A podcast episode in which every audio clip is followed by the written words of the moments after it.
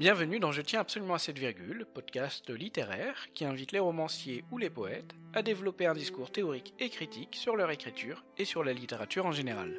Je reçois aujourd'hui Hélène Fresnel pour son premier recueil, Une terre où trembler, paru en février 2020 aux éditions de Corlevour. Nominée dans la sélection finale du prix Apollinaire Découverte, elle est aussi la lauréate du prix Vénus Corrigata Découverte 2020. Nous apprendrons avec elle pourquoi elle préfère parler d'ensemble euh, plutôt que de poèmes afin de mieux cerner son ambition d'une langue poétique, absolue et totale. Outre cet entretien, vous entendrez aussi plusieurs extraits de son œuvre, Une terre où trembler, interprété par le comédien Pierrick Platier, que vous retrouverez du 3 au 19 mars 2022 au TNP, 8 place Lazare Goujon à Villeurbanne, dans une adaptation des Irresponsables de Hermann Broch, traduit par Irène Bonneau et mise en scène par Aurélia Guillet.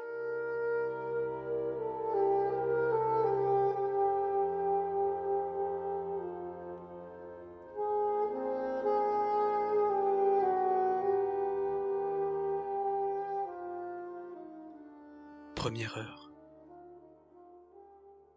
Dans le grand noir. Pays, frontières, couleurs, lumière, fraction, fracture. Lumière, cadran, coureur, horreur, taillé, rupture. Ça se déplace avec une arrogance de tsar. Plus de rondeur. Ça, simplement. Des cauchemars de lumière elle existe autrement. Des cauchemars d'heures tombent.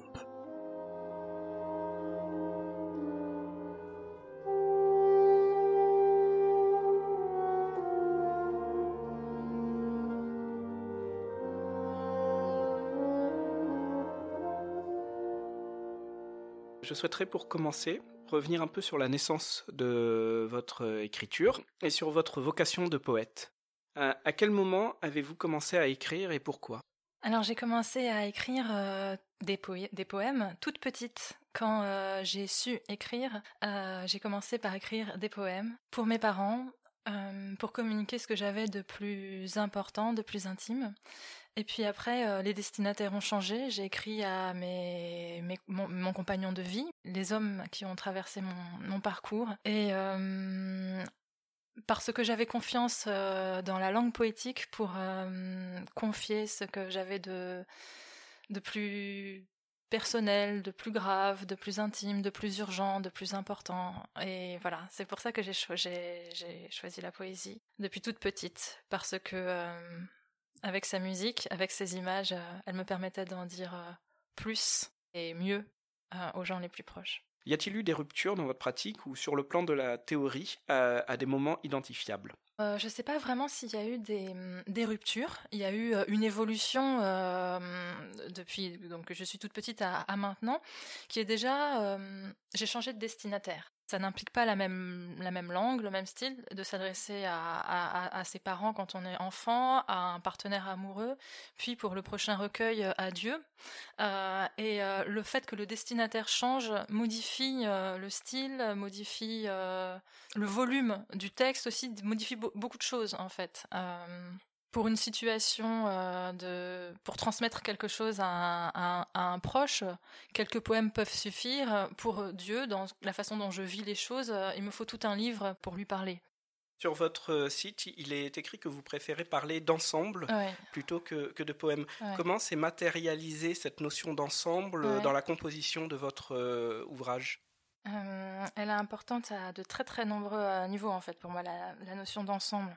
D'abord parce que euh, j'écris euh, mes poèmes, notamment depuis que j'essaye de, les publier, en visant le livre. C'est-à-dire que mon, objectif, pour être heureuse dans ma poésie, c'est qu'il y ait un, ensemble de poèmes qui constituent un livre. Et du coup, euh, mon rapport à, l'écriture au quotidien, il est d'emblée orienté vers la, construction cohérente d'un ensemble de poèmes.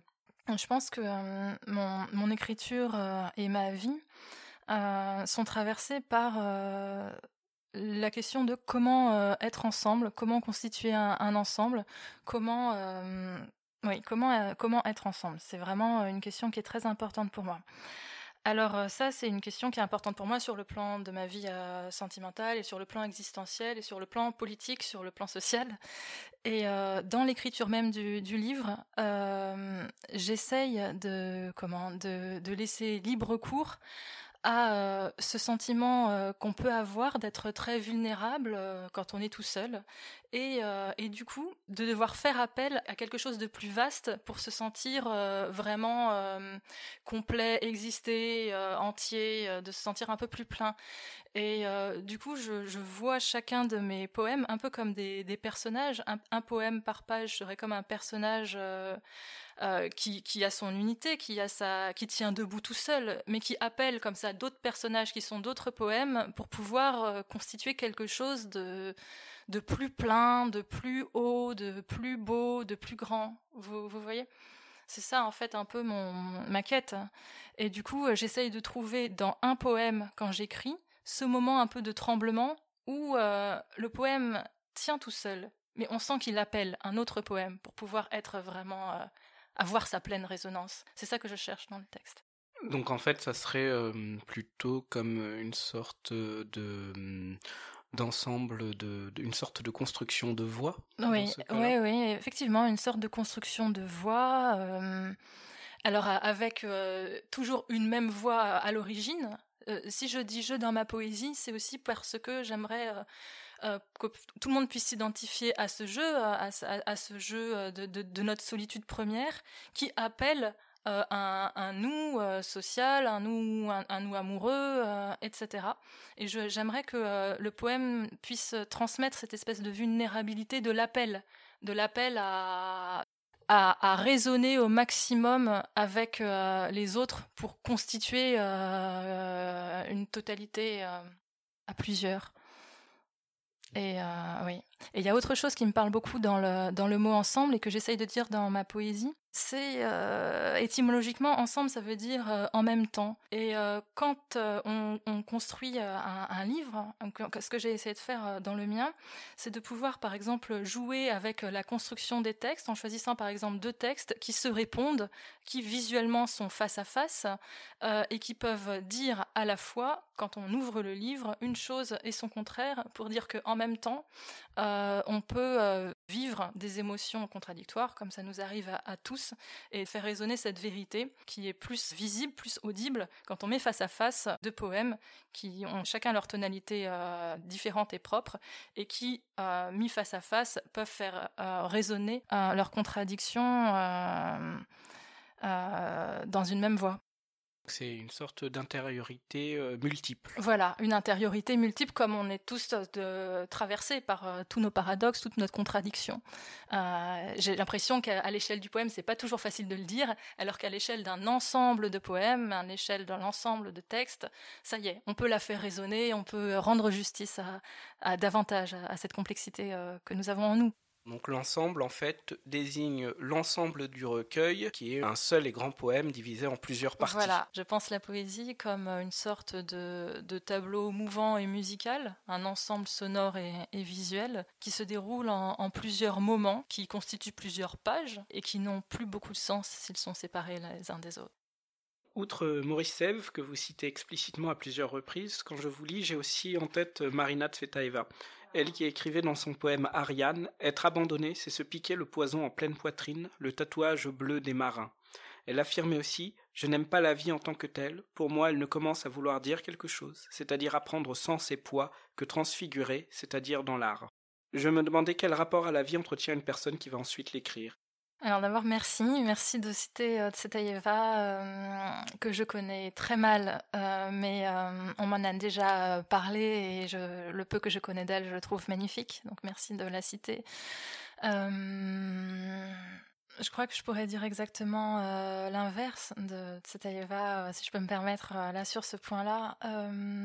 j'aime énormément la vie, je veux dire, j'aime énormément la vie en tant que telle. Et c'est parce qu'elle est de, de, de, mon je parle vraiment que de mon expérience, hein, je ne veux pas faire de généralité, mais c'est parce qu'elle est à mes yeux toujours trop intense et trop forte que j'ai besoin par l'écriture de freiner son, son, son chemin fou en fait. et donc j'écris pour la désintensifier. pour lui donner un cadre et un ordre. La vie avec son miracle permanent, je ne m'en remets pas. et face à cette extase presque, même si ça peut être euh, une situation horrible que je traverse, etc. C'est tellement, tellement extraordinaire à chaque fois ces expériences, tellement, tellement, tellement fort que j'ai besoin dans l'écriture de donner un sens, de cadrer et de désintensifier euh, les choses qui seront euh, arrêtées par le verre, par la forme, et qui, le temps de, de l'écriture et du papier, seront un peu plus reposants.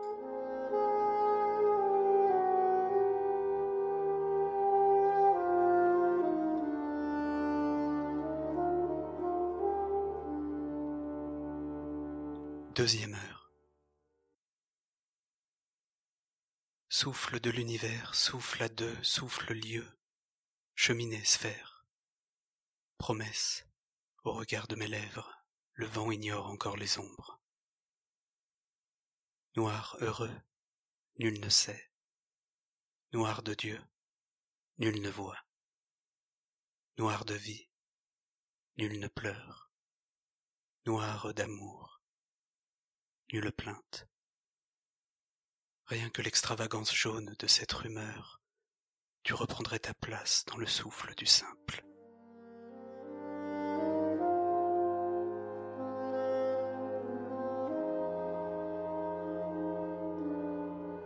Peut-être avant de rentrer dans le, corps du texte, on peut s'attarder un instant sur le très beau titre de votre ouvrage, Une terre où trembler. Sans vouloir en épuiser le sens, pouvez-vous euh, nous expliquer la signification qu'il prend pour vous?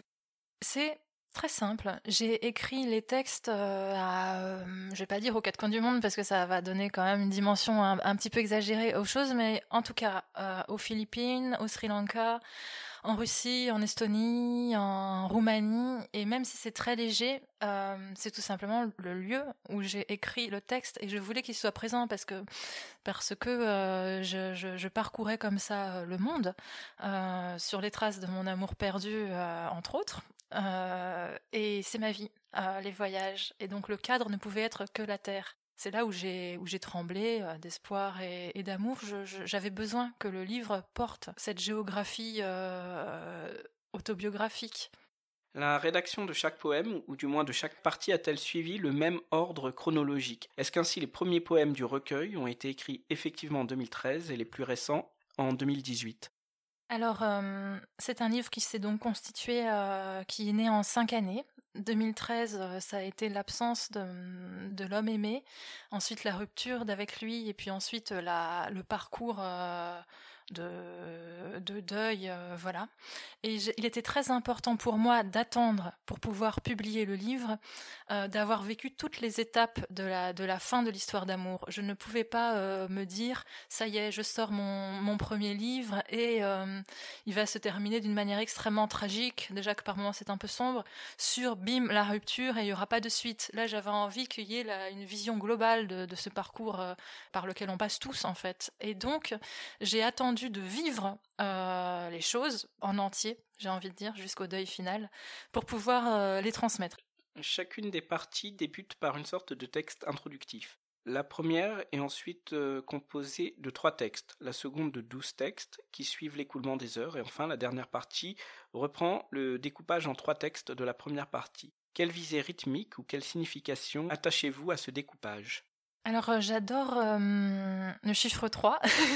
j'adore le chiffre 3, je, je suis très hum, sensible au symbole des chiffres 3, 12 qui sont euh, omniprésents dans mon livre. Donc je voulais à chaque partie, pour chaque partie, créer des, des sortes de petits mondes clos en trois temps et euh, par exemple, pour prendre le centre du recueil, qui est le, moment de la rupture, eh bien, euh, j'ai choisi de faire s'écouler 12 euh, heures, au cours desquelles, à chaque heure qui tombe, on admet un peu plus la lumière du présent sans l'autre. J'avais besoin qu'il y ait 12 heures qui s'écoulent parce que mon histoire d'amour a duré 13 années. Je voulais, pour leur donner une éternité à ces 13 années, que ce soit fait sur 12 heures dans un temps cyclique, dans un temps éternel, comme on s'accroche comme ça à tout ce qui part.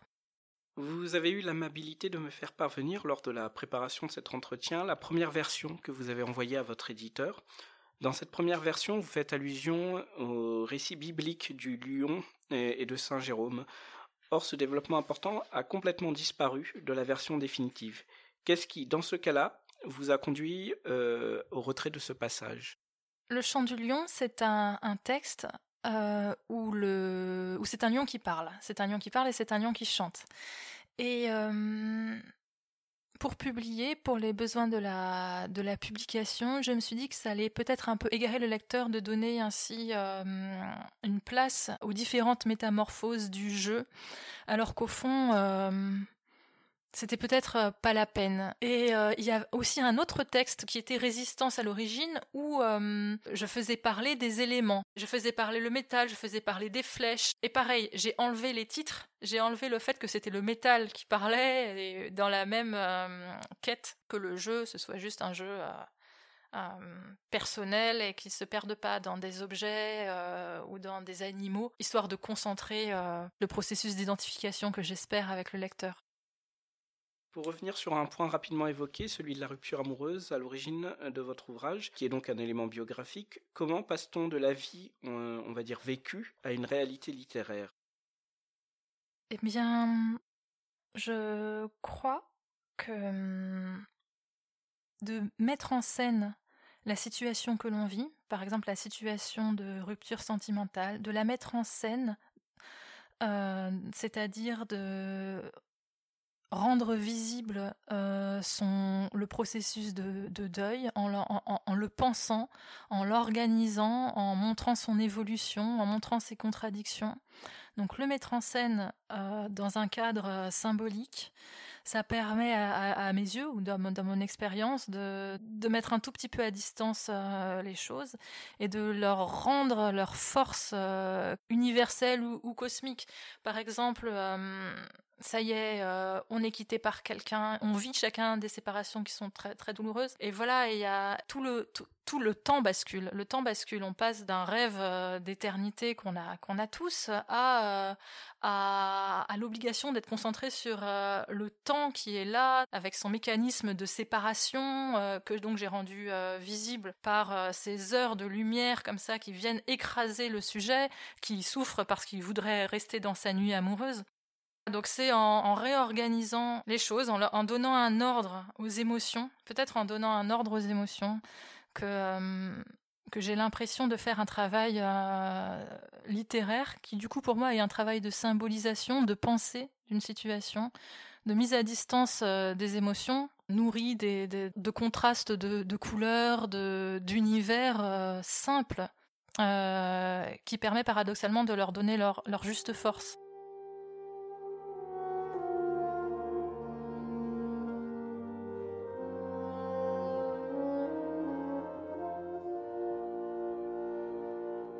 Cinquième heure. Tu n'es pas revenu et ce soir, le lieu du rendez-vous brûle sous le vent noir. Royaume, cible du ciel où s'engage une flamme. Royaume, énoncé de la nuit vécue et illusoire. Je te parle d'à travers la fort, je te parle d'à travers la fort. L'ombre de ton visage maintient le territoire.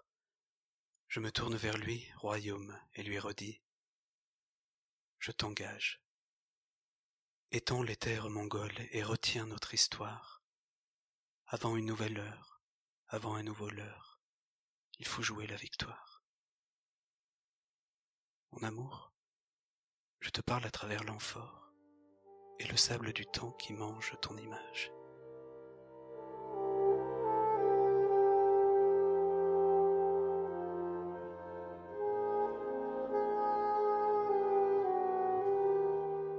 Est-ce qu'on peut résumer un peu euh, l'évolution euh, peut-être de la poésie, de l'image que vous en faisiez quand vous étiez plus jeune, comment elle a pu évoluer euh, jusqu'à aujourd'hui?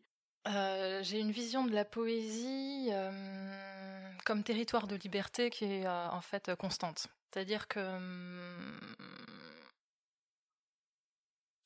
je n'ai pas changé de vision de la poésie depuis que j'ai découvert euh, les poètes contemporains, et c'est une découverte euh, récente. C'est-à-dire quand j'ai voulu publier, et même un peu avant, je me suis beaucoup intéressée à ce qui se faisait euh, aujourd'hui, aux expériences de langage. Les deux poètes que j'ai adorés pendant très longtemps, c'est Vénus Kurigata et Maël Guédon, qui sont dans des registres très différents. Maël Guédon, il y a une poésie par, très moderne, très expérimentale, avec euh, une syntaxe qui est revisitée, euh, pas de jeu, euh, etc. Alors que Vénus Kurigata, elle a un, autre type d'écriture. Et, et, donc la connaissance d'auteurs contemporains, la fréquentation des auteurs contemporains ne m'a pas ne m'a pas fait changer moi de style, m'a enrichi mais m'a pas fait changer de style ni de vision de la poésie. Et ce qui me semble très important pour pour moi, c'est de ne pas chercher à inventer un style personnel. Et je suis tombée il n'y a pas longtemps euh, sur Internet et euh, j'aimerais bien le partager avec vous, sur une phrase euh, de hum, Lucas de Grise dans un article sur Nietzsche sur le site Cairn Info. Je ne sais pas si vous voyez ce site. Et il parle d'une écriture, d'une écriture libre de toute pétrification dans une forme unique, car elle ne s'identifie jamais à une grammaire, à un style particulier. Eh bien, euh, je, me reconnais dans cette, euh, ambition de l'écriture hein, par la liberté et je me laisse euh, surprendre par une situation existentielle, par un appel à écrire à quelqu'un, Dieu, un homme, ma famille, et du coup à me laisser surprendre par la forme qui naîtra de cet appel. Lors d'une rencontre organisée par la librairie des Tropiques que l'on peut visionner sur YouTube, euh, vous définissez la poésie pour vous comme un moyen de communication que vous rêviez absolu, qui engloberait la musique de nos émotions, notre musique intérieure. Comment caractériseriez-vous cette euh, langue poétique? Je dirais que c'est une langue qui porte un, rêve, justement. Une langue qui porte un rêve de communication qui permette euh, en livrant la totalité de soi, d'être dans une euh, une communication d'âme à âme avec les autres qui potentiellement pourraient livrer la totalité d'eux-mêmes. Et si je rêve que la poésie porte euh, ce rêve de d'expression totale de l'être, c'est parce que euh, la poésie permet d'être à la fois un être de pensée et un être qui, qui, qui, ne contrôle plus ses pensées et qui se laisse envahir par des images. Et que du coup, je crois que euh, quand on ne fait pas attention au sens des mots, on peut percevoir euh, à travers la mélodie d'un poème euh, une émotion, une, idée ou je ne sais pas, quelque chose. Et que du coup, ça vient faire appel à, à notre arrière-monde, à notre façon de de s'abandonner à la pure musique des mots. Et je rêve la poésie comme euh, cette, euh, ce genre littéraire qui associe voilà la, musique, euh, l'image, mais aussi la pensée. Je, rêve un peu de, de, ça, de donner une vision entière ou presque de sa vie, de ses mémoires, et en même temps de livrer sa pensée, et en même temps de livrer ce qui nous échappe. Parce que le texte est musical et qu'on n'en contrôle pas toujours la mélodie, parce qu'il y a des images qui viennent et que euh, parfois être poète, c'est de, les, laisser vivre, même si c'est pas ce qu'on voulait dire au départ. Donc il y a un aspect euh, brut de la langue qui vous, que vous gardez, que voilà, que je garde, oui. Notamment les images. Euh, les images, j'essaye de, de, voilà, de, me dire tant pis, je voulais dire ça, mais là, j'ai cette image qui me vient, elle, ça veut dire qu'elle a lieu, qu'elle dit quelque chose qui est important, et je la laisse dans le texte. Comment vous viennent-elles ces images? Alors, elles me viennent après avoir énormément pensé une situation. Par exemple, euh, je me fais agresser. Euh, du coup, j'écris un texte pour répondre à cette agression qui s'appelle euh, Résistance. Et du coup, je me dis, mais dans la vie, qu'est-ce que c'est que résister? À, une agression euh, Qu'est-ce que ça veut dire? Quelles sont les choses qui résistent? Euh, Je me pose un milliard de questions sur ce que c'est que la résistance. Est-ce qu'on peut voir la vie comme une résistance? D'abord, je me pose beaucoup de questions, et puis tout d'un coup, ça y est, les vannes sont ouvertes, et, euh, je vois un métal qui se met à parler et dire qu'il incarne un, type de résistance au temps qui passe par la dureté de sa matière. voilà. Après, je me dis, mais est-ce que la matière est vraiment solide, puisque c'est les questions qui, qui traversent, qui ont traversé la physique à un moment, etc., etc. etc. Et, et, du coup, comment, à partir de ces nouvelles questions, quelles images vont, vont, vont, survenir en moi pour, pour l'exprimer? C'est comme ça des sortes de divagations à partir de réflexions. Et là, hop, je lâche les vannes et je laisse les images arriver. Vous voulez retravailler ces images ensuite? Parfois, mais peu, peu. Je travaille le rythme énormément mais pas, le, pas les images. Euh, Comment retravaillez-vous le rythme? J'aime bien quand c'est. Euh, euh, parfois, j'aime. Parfois, j'aime bien les vers réguliers, j'aime bien que ça tombe pile au bon moment, que les mots. Et donc, du coup, si ça dépasse, si je retravaille tout. Qu'est-ce qu'apportent les formes fixes pour vous? Elles apportent la liberté, elles apportent. La liberté, donc, dans un cadre contraint. Voilà, ouais, ouais plus le cadre est contraint, plus je me sens euh, libre de, de, ce qu'il va y avoir à l'intérieur. Parce que je me dirais, euh, voilà, dans le fouillis des émotions, dans cette espèce de, tsunami qu'on peut ressentir par moment, dans le chaos de la vie, et cette espèce de cadre formel euh, qui me rappelle euh, le, cadre général, vie-mort, euh, qui, me paraît très... Voilà, cette espèce de cadre formel me donne l'impression de pouvoir y dire à l'intérieur de ce cadre quelque chose de, juste qui colle à, ce que je ressens sur, sur mes émotions, sur la vie, sur... voilà, ça me permet de... Je me sens en accord avec la vie, je me sens je vois la vie comme un segment. Euh, de la naissance à la mort et je reproduis peut-être inconsciemment ce segment dans une forme comme ça limitée euh, où je peux tout dire j'ai l'impression que c'est ça je dis ça comme hein, ça, je dis ça assez spontanément mais euh, je peux être très obsessionnelle du, d'un, rythme fixe d'une mélodie fixe je, m'intéresse à la musique sérielle, je, suis très intéressée par les répétitions, euh, des formes fixes. C'est ce qui m'envoûte, c'est ce qui me parle.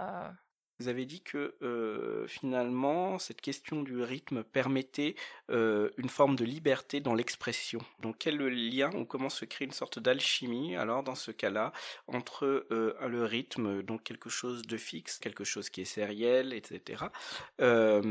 et justement l'expression de ces sentiments? Oui. J'ai le sentiment de toucher à quelque chose de vrai sur nous, euh, les, êtres vivants, en, disant en même temps, ensemble, simultanément, euh, la régularité et la spontanéité de ce qui peut surgir, en disant en même temps, euh, donc par la forme, quelque chose de très rigide, de très fixe, et par euh, le contenu quelque chose euh, de, fulgurant qui traverse et qui troue.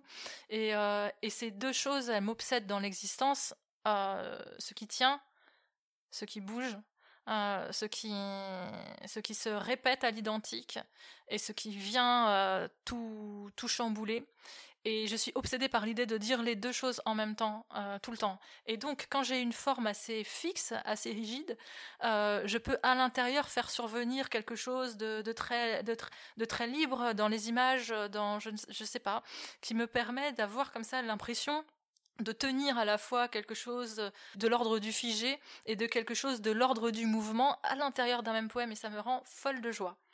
Et peut-être que je vais trahir euh, Steve Reich, que j'ai découvert il y a peu de temps, mais il utilise euh, la musique de manière à à la fois euh, donner un rythme régulier et à la fois faire entendre la respiration humaine dans son irrégularité. Donc il va y avoir comme ça des instruments qui sont chargés de donner un rythme fixe à la musique proposée et d'autres, souvent les, vents, qui euh, sont chargés de euh, rendre sensible ces va-et-vient de la respiration humaine. Et j'adore ça. Euh, à la fois ce, rythme régulier comme ça, très figé, et à la fois cette respiration humaine, ces va-et-vient comme ça. Je trouve ça extraordinaire. Ça me rend admirative. Quels sont les éléments donc de la langue poétique qui, selon vous, la distinguent de la langue ordinaire? Que permet par ailleurs la poésie euh, et que ne permet pas la prose? Je, serais bien incapable de dire euh, la différence entre. Euh, enfin, je dirais, il y, a, de la prose poétique et c'est très c'est très bien. Moi, je suis très attachée au verre parce que il permet. Bah, d'abord, il, comment dire, il s'inscrit dans une très longue tradition, le verre, à laquelle je suis très attachée, qu'elle puisse perdurer, voilà, qu'il puisse encore y avoir de, la poésie en vers. Et, euh, et, ça me fait penser à un texte d'Aragon que j'avais appris par cœur et que j'aime énormément, euh, qui s'appelle Ce que dit Elsa, et qui rappelle que euh, c'est bien que certains poèmes euh, puissent être écrits avec une langue simple, presque ordinaire, pour que euh, les gens puissent se murmurer les textes qu'ils aiment euh, au creux du lit, à leurs proches. Je trouve ça très, très beau et très juste. Et, euh, j'ai noté cette citation, même si je la connaissais autrefois par cœur, pour la partager. Aragon dit dans ce que dit Elsa. Il s'adresse à Elsa et il dit Tu me dis, laisse un peu l'orchestre des tonnerres, car par le temps qu'il est, il est de pauvres gens qui, ne pouvant chercher dans les dictionnaires, aimeraient des mots ordinaires, qu'ils se puissent tout bas répéter en songeant. Eh bien, je, je pense que euh, j'aime la poésie qui utilise des mots ordinaires que l'on peut se répéter tout bas en, en songeant pour se réconforter, pour être dans la beauté. Et la poésie comme réconfort, alors. Aussi, euh, oui. Aussi comme réconfort. Aussi, oui. Je, vraiment. Ah, moi, ça, la poésie, elle m'a sauvé la vie, hein, m'a réconforté. Dès que je vais pas bien, bim, un poète qui est dans la même situation, c'est bon, je vais mieux. C'est, euh, ah bah oui, ça, oui, parce qu'il en fait de la musique, pour moi, ça change tout. Ça élève les choses, ça leur donne une. Euh, ça change tout. C'est la, la transformation d'une situation en musique qui me rend folle de, d'espoir, de joie, de beauté, de. Et comment définiriez-vous aujourd'hui la prose, justement, et comment définir les vers? Aucune idée. Alors là, euh, je suis complètement perdue. Je crois on est dans un... J'en sais rien, je suis pas du tout une spécialiste, et en plus, je suis pas du tout sûre d'avoir une vraie vision globale de ce qui se passe en ce moment. Tout ce que je vois, c'est que ça se mélange, qu'il y a plein de poètes qui utilisent la prose, qu'il y a vraiment beaucoup, beaucoup de recueils de poèmes qui ressemblent à des, des poèmes en prose, et qui, et qui viennent... Euh, euh, qui ne sont plus du tout narratifs. Donc euh, je suis complètement perdue, je trouve ça formidable de l'être, mais je peux, peux pas me prononcer. Mais je vais dire des bêtises. Je vais, je vais reformuler ma question. je vais pas, vous lâcher comme ça. Comment définiriez-vous ce qu'est un vers alors pour vous? Ah, bah, Pour répondre à cette question, j'ai le, le souvenir d'un tracteur souvenir d'un tracteur qui fait des va-et-vient comme ça dans un champ et qui et, et, le, le, tracteur ou euh, en faisant des va-et-vient euh, marque euh, le champ de terre d'une sorte de régularité de, ligne. Et un tracteur, c'est complètement anachronique de dire ça, mais c'est ce que j'ai retenu quand on m'avait expliqué ce que c'était un verre. C'est une, une, ligne sur l'espace de la page et sur l'espace de la Terre, ce qui me va très bien pour mon livre de la Terre où trembler. Voilà, c'est une ligne sur l'espace d'une Terre. Et donc je définirais euh, le, le même si vraiment c'est une définition euh, peut-être beaucoup trop classique, euh, voilà, comme un, un comme un segment sur comme un segment sur la page euh, on en revient un peu à ce que vous disiez tout à l'heure, la vie comme un segment entre la naissance et la mort. c'est un peu terrible, là, ce que je me rends compte. Hein. C'est un segment, mais après, j'ai pas dit qu'il y avait rien après le segment. Hein. Je dis juste, euh, voilà, je, dis ça un peu spontanément, j'assume, mais bon. Comment s'articulent les spéculations purement philosophiques et les besoins, euh, les besoins de répondre à une situation intime, à une vie intérieure? Je pense que c'est un, un, réflexe de survie pour moi euh, que de questionner les choses, euh, parfois de manière philosophique, puisque je veux dire, j'ai fait de pas mal d'années, mine de rien, d'études de philosophie en amatrice qui m'ont sauvé la vie euh, parce que j'ai besoin de, je sais pas, de questionner les, les, choses tout le temps. Et donc, quand il y a une situation de, voilà, quand je, quand quand je suis heureuse, quand je suis triste, quand je suis dans une belle relation amoureuse, quand je vis une tragédie amoureuse, quand je suis menacée de mort, quand je suis euh, appelée, euh, voilà, quand je constate que la, que, la vie politique me, me consterne et que je veux agir, etc., etc.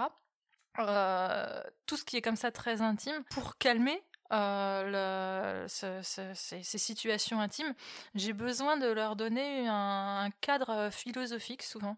Et du coup, euh, ben voilà, je, soit je vais suivre des séminaires de philosophie, comme je le fais actuellement par exemple, et soit je traduis ces questions, mais de façon très humble. Hein, c'est pas des grandes questions de philosophie obligatoirement, mais en tout cas, j'ai besoin de les mettre, euh, de leur donner un de pas rester dans l'émotion, de questionner tout le temps, tout le temps l'émotion et de lui donner une dimension, euh, un sens, une dimension philosophique, enfin de chercher, chercher, chercher quelque chose.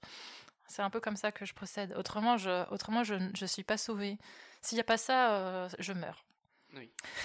Écrasée par mes émotions. Donc il y a un petit enjeu quand même. il, y a, il y a un enjeu, c'est ce que j'allais vous- j'allais, j'allais justement vous, vous demander, c'est pas, c'est pas trop intime, euh, justement ce que vous entendiez par sauver en fait, parce que c'est pas, c'est, c'est pas la première fois que vous Mm. parliez de- du fait d'être sauvé par la philosophie ou sauvé Ouais. par la poésie.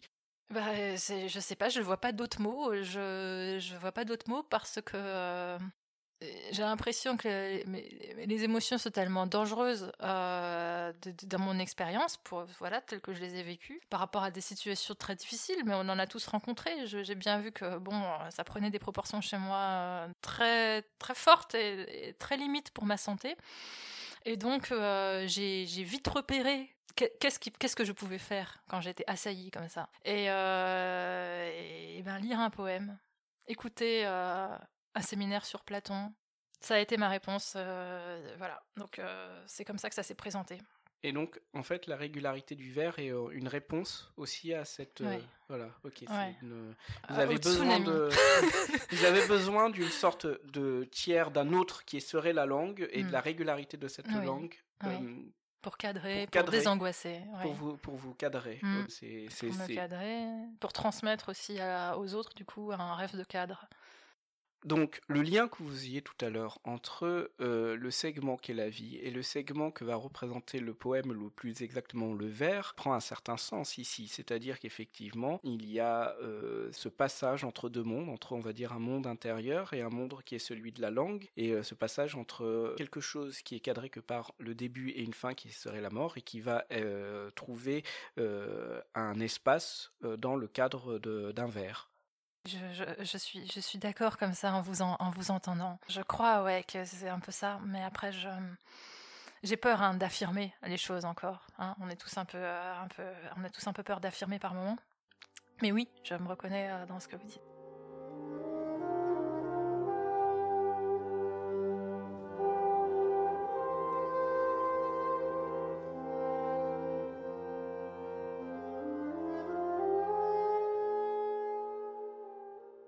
Septième heure.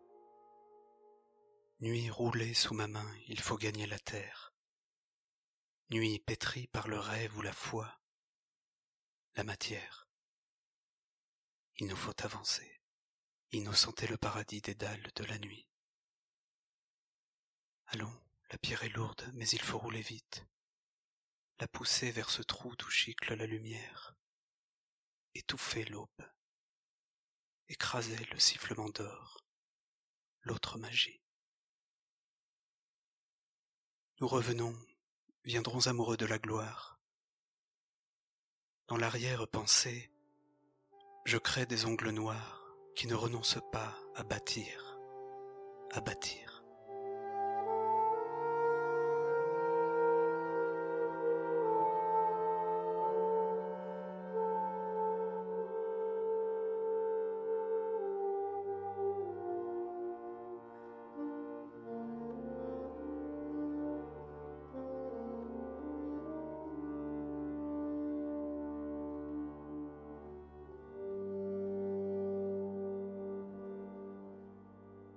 Novalis, dans ses derniers fragments traduits par Olivier Schaeffer euh, sous le titre Art et Utopie, les derniers fragments 1799-1800, euh, et dont on peut trouver certains extraits notamment sur remu.net, euh, Novalis donc écrit La poésie est comme la philosophie, une tonalité harmonieuse de notre âme où tout s'embellit, où chaque chose trouve le point de vue qui lui correspond, son accompagnement et son milieu adéquat.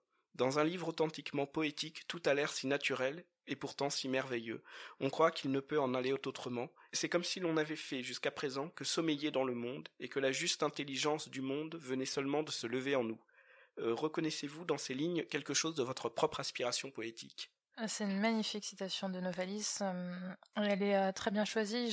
J'adore Novalis. C'est vraiment un des poètes que j'ai aimé quand j'étais quand j'étais euh, quand j'étais jeune. C'est un des premiers poètes auxquels je me suis intéressée. J'ai la même ambition que, cette, que celle de la poésie telle qu'elle est décrite dans cette phrase. J'aime beaucoup sa façon d'associer poésie et, philosophie. On est dans une époque où beaucoup de personnes s'intéressent et c'est très bien à une poésie très très terre à terre et, se méfie d'une poésie qui pourrait être métaphysique et pas moi. voilà, c'est je, je crois que je suis attachée à une poésie où on sent une transcendance en tout cas. ce qui est aussi possible par la philosophie. Et pour revenir à la citation de Novalis, parce que là je pense à ça parce que uniquement il a associé les mots poésie et philosophie, euh, oui, on peut la, on peut la décortiquer un, petit peu. Euh, il parle de tonalité euh, harmonieuse de notre âme où tout s'embellit. je pensais à, ça ah justement. Alors oui, tonalité harmonieuse, ça me plaît beaucoup parce qu'on retrouve l'idée d'harmonie qu'il y a aussi en, musique. Et, et quand on lit un, poème ou un ensemble de textes, de ressentir comme ça une sorte de, de reconnaissance à travers la musique de l'autre, d'une musique en soi qui permet de s'élever dans une communion avec ce qu'on lit. Ça, euh, je le conçois. Par contre, euh, l'idée d'embellissement, que vous avez dit qui s'embellit, euh, c'est juste pour articuler, il y a marqué où tout s'embellit, ah où chaque chose trouve le point de vue qui lui correspond. Alors peut-être que l'embellissement pour lui, il y a aussi une idée de justesse. Ah voilà, oui, dans ce cas-là, on se rejoint, bien sûr. Oui, oui. oui, Où tout s'embellit, c'est-à-dire au sens où tout prend sa juste place à l'unisson de l'univers et de soi. Mmh, oui, je l'entends comme ça. Moi aussi, oui, dans ce cas-là, euh, bien sûr, c'est une magnifique citation et je rêve bien sûr de, de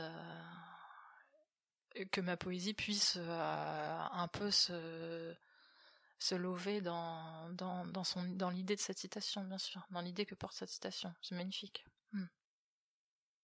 Vous annoncez sur votre site que votre deuxième recueil, sobrement intitulé Réponse à ta menace de mort, est en gestation. Pouvez-vous euh, nous en dire davantage?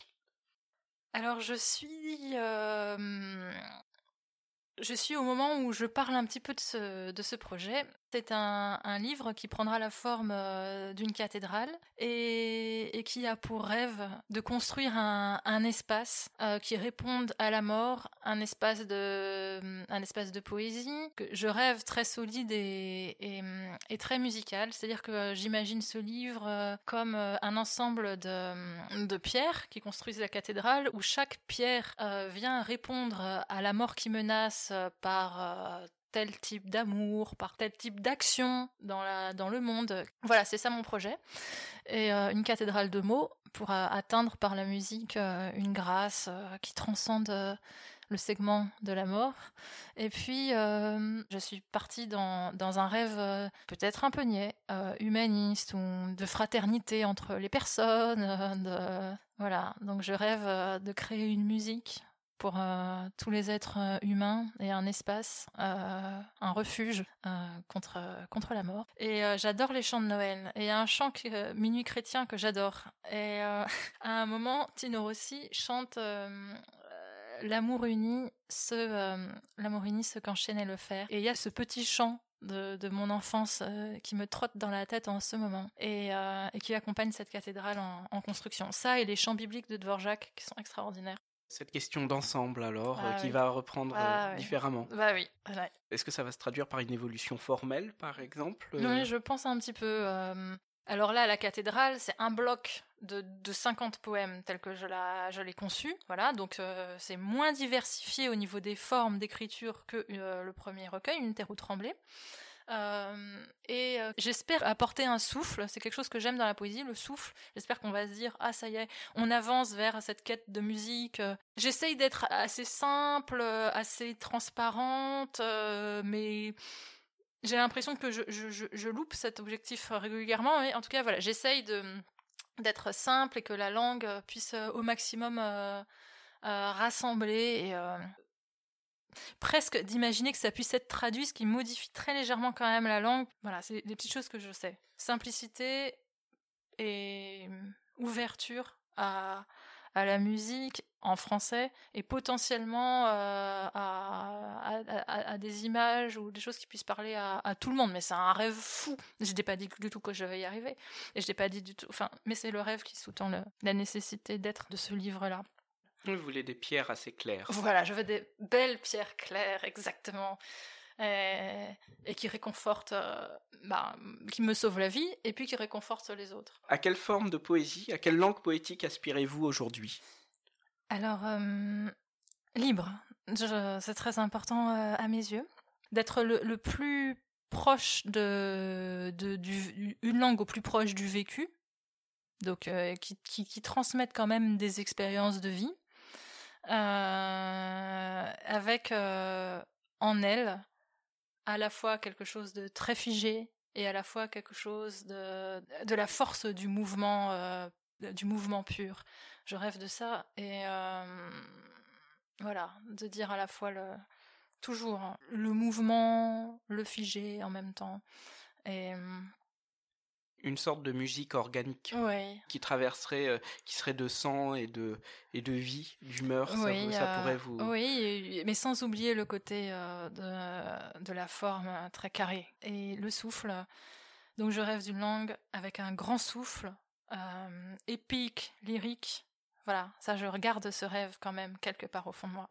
Et en même temps un cadre formel précis et en même temps ce qui viendra d'images, de, de, mélodies. C'est un peu voilà et, avec un objectif, être le plus juste possible, le plus le plus authentique, le plus honnête, le plus vrai et dire une expérience, dire son expérience de la vie, transmettre aux autres, euh, qu'ils puissent en faire quelque chose si possible, si ça leur convient, s'ils s'y reconnaissent, si ça leur apporte quelque chose, et puis euh, et puis s'élever vers euh, vers bah, vers la, la beauté, la beauté.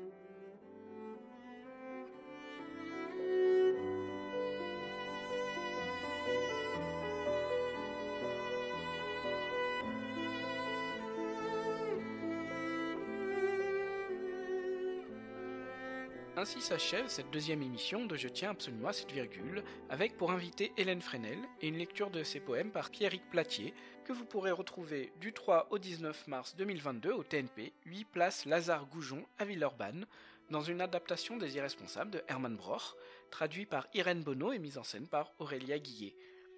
Ce podcast a été présenté et réalisé par moi-même, Hervé Veil, avec l'assistance de Marina Toré. Merci de nous avoir suivis et à bientôt pour une prochaine émission